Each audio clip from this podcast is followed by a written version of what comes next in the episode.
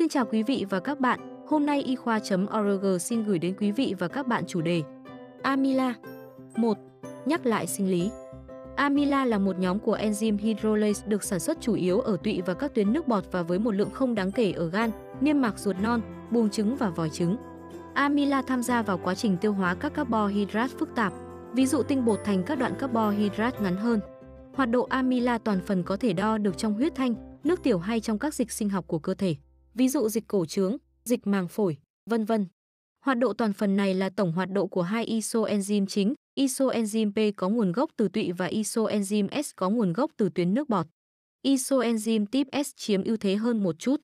Thông thường, có thể đo được hoạt độ amila trong huyết thanh và trong nước tiểu. Có rất nhiều nguyên nhân gây tăng hoạt độ amila máu và hoặc amila nước tiểu. Ngoài viêm tuyến nước bọt, tình trạng gia tăng rõ rệt hoạt độ amila gợi ý trước tiên tới chẩn đoán viêm tụy cấp hay đợt tiến triển cấp của viêm tụy mạn. Nếu không thấy có tình trạng viêm tụy, cần yêu cầu đo hoạt độ isoenzyme P và S. 2.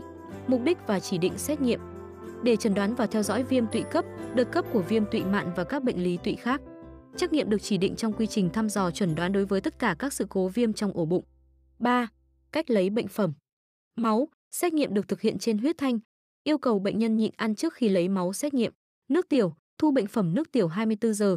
Nước tiểu được bảo quản trong tủ mát hay trong đá lạnh. 4. Giá trị bình thường. Amila máu, người lớn 53 đến 123 đơn vị trên lít hay 0,88 đến 2,05 nanocato trên lít. Người có tuổi tăng nhẹ so với giá trị bình thường. Amila niệu 0 đến 375 đơn vị trên lít hay 0 đến 6,25 microcato trên lít. 5. Tăng hoạt độ amila máu. Các nguyên nhân chính thường gặp là viêm tụy cấp do rượu, tự miễn, đợt tiến triển cấp của viêm tụy mạn, viêm tụy cấp do thuốc, ví dụ axit aminosalicylic, azathioprine, corticosteroid, dexamethasone, axit ethacrynic, furosemide, thiazid, fenformin, triamcinolone, tắc nghẽn ống tụy do sỏi hoặc ung thư biểu mô, bệnh lý đường mật, sỏi ống mật chủ, viêm túi mật cấp, biến chứng của viêm tụy, nang giả tụy, cổ trướng, áp xe, chấn thương tụy, ví dụ chấn thương bụng sau khi tiến hành chụp tụy đường mật ngược dòng qua nội soi, tính thấm của đường tiêu hóa bị biến đổi, bệnh ruột do thiếu máu cục bộ hoặc thủng ruột non, thủng ổ loét dạ dày tá tràng hay thủng ổ loét vào hậu cung mạc nối, thủng thực quản, ngộ độc rượu cấp, bệnh lý tuyến nước bọt, viêm tuyến nước bọt, quai bị, tắc nghẽn ống dẫn nước bọt do sỏi, sau tia xạ. Các khối u ác tính nhất là ung thư tụy, phổi, buồng trứng, thực quản, vú và đại tràng. Thường hoạt độ amila tăng rất cao trên 25 lần giới hạn bình thường cao và mức tăng này hiếm khi được gặp trong viêm tụy cấp. Suy thận giai đoạn cuối, hoạt độ amila máu tăng ngay cả khi không có viêm tụy. Các nguyên nhân khác Bệnh gan mạn, ví dụ sơ gan với nồng độ amila bình thường tăng bé hơn hoặc bằng 2 lần giá trị bình thường, nhiễm toan tôn do đái tháo đường, tăng lipid máu, cường chức năng tuyến giáp, có thai, bao gồm cả chứa ngoài tử cung vỡ, u nang buồng trứng, bỏng, phẫu thuật lồng ngực gần đây, phình tắc động mạch chủ, đái myoglobin, vỡ lách, một số trường hợp chảy máu nội sọ, cơ chế không được biết. 6. Giảm hoạt độ amila máu. Nguyên nhân thường gặp là tình trạng phá hủy bị nặng và lan rộng ví dụ viêm tụy cấp bùng phát, viêm tụy mạn giai đoạn cuối, sơ hóa nang giai đoạn cuối, tổn thương gan nặng ví dụ viêm gan, nhiễm độc, nhiễm độc thai nghén, nhiễm độc giáp nặng, bỏng nặng. 7. Các yếu tố góp phần làm thay đổi kết quả xét nghiệm. Mẫu bệnh phẩm bị vỡ hồng cầu có thể làm thay đổi kết quả xét nghiệm. Bệnh phẩm bị nhiễm bẩn nước bọt có thể gây tăng giả tạo kết quả xét nghiệm, tăng triglycerid nặng, trên 5 lần giá trị bình thường cao, có thể gây tình trạng ức chế hoạt độ enzyme. Suy thận cũng có thể gây tăng vừa hoạt độ amila huyết thanh. Các thuốc có thể làm tăng hoạt độ amila huyết thanh là acetaminophen, kháng sinh, aspirin, corticosteroid, estrogen, furosemide, thuốc kháng viêm không phải steroid, prednisone, salicylat và các lợi tiểu nhóm thiazid.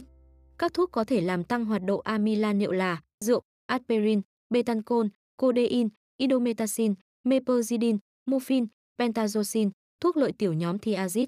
Các thuốc có thể làm giảm nồng độ amila huyết thanh là citrat, oxalat do gắn với ion canxi. Các thuốc có thể làm giảm hoạt độ amila niệu là fluorid, gluco. 8. Lợi ích của xét nghiệm đo hoạt độ amila máu và nước tiểu. Xét nghiệm không thể thiếu đối với tất cả trường hợp đau bụng bị nghi vấn do nguồn gốc tụy và các trường hợp vàng da không rõ nguồn gốc. Đo hoạt độ amila huyết thanh thường được thực hiện để chẩn đoán phân biệt tình trạng đau bụng do viêm tụy cấp với đau bụng cần điều trị ngoại khoa do các nguyên nhân khác. Hoạt độ amila huyết thanh bắt đầu tăng lên từ 3 đến 6 giờ sau khi xảy ra tình trạng viêm tụy cấp và đạt giá trị đỉnh vào khoảng giờ thứ 24. Hoạt độ này trở lại giá trị bình thường sau đó 2 đến 3 ngày. Hoạt độ amila niệu phản ánh các thay đổi của hoạt độ amila huyết thanh sau một khoảng thời gian kể từ 6 đến 10 giờ. Hoạt độ amila niệu tăng cao trong vòng 7 đến 10 ngày. Vì vậy, xét nghiệm hoạt độ amila niệu là một xét nghiệm hữu ích để chứng minh có tình trạng viêm tụy cấp sau khi hoạt độ amila huyết thanh đã trở về bình thường. Một gợi ý là tăng hoạt độ amila huyết thanh lên mức trên 1.000 đơn vị somogi thường do các tổn thương có thể sửa chữa được bằng phẫu thuật. Thường gặp nhất là sỏi trong đường mật, với mô tụy chỉ bị phù hoặc không bị tổn thương tuy nhiên mức tăng 200 đến 500 đơn vị somogi thường được kết hợp với tổn thương tụy và không sửa chữa được bằng phẫu thuật. Ví dụ chảy máu tụy, hoại tử tụy, cũng có thể định lượng hoạt độ amila trong dịch cổ trứng hay dịch màng phổi. Tăng hoạt độ amila trong các dịch này trên 1.000 đơn vị trên lít, gợi ý tràn dịch có nguồn gốc từ tụy. 9. Các hướng dẫn thực hành lâm sàng dựa trên y học bằng chứng. Chẩn đoán viêm tụy cấp được nghi vấn ở các bệnh nhân có biểu hiện đau bụng vùng thượng vị với khởi đầu cấp tính, tăng nhanh trong mức độ nặng và diễn biến không thuyên giảm. Hoạt độ amila và hoặc lipa huyết thanh lớn hơn hoặc bằng 3 lần giá trị bình thường được coi là có giá trị chẩn đoán. 10. Các cảnh báo lâm sàng. Điển hình ra, phải đánh giá cả hoạt độ amila và lipa huyết thanh đối với các trường hợp nghi ngờ viêm tụy cấp. Một số bệnh nhân bị viêm tụy cấp song không thấy có tăng bất thường enzyme tụy. Hoạt độ amila máu thường trong giới hạn bình thường ở bệnh nhân viêm tụy cấp do rượu. Hoạt độ amila huyết thanh với hoạt độ amila niệu thấp có thể được gặp ở bệnh nhân suy thận. Hoạt độ amila huyết thanh bé hơn hoặc bằng 4 lần giá trị bình thường ở các bệnh nhân có bệnh thận nên khi độ. Thanh thải creatinine 50ml trên phút do sự hiện diện của các isoamila nguồn gốc tụy hoặc nước bọt.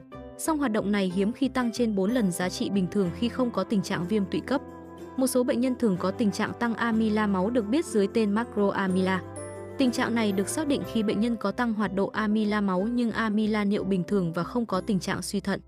Tăng cao bất thường hoạt độ amila máu ở các bệnh nhân này là do amila được gắn bất thường với một globulin huyết tương và không được chẩn đoán có viêm tụy cấp. Tính hệ số amila trên độ thanh thải creatinine niệu giúp làm sáng tỏ tình trạng này. Cảm ơn quý vị và các bạn đã quan tâm theo dõi. Hãy bấm nút thích, theo dõi và đăng ký kênh để cập nhật các thông tin y khoa chính xác và mới nhất nhé.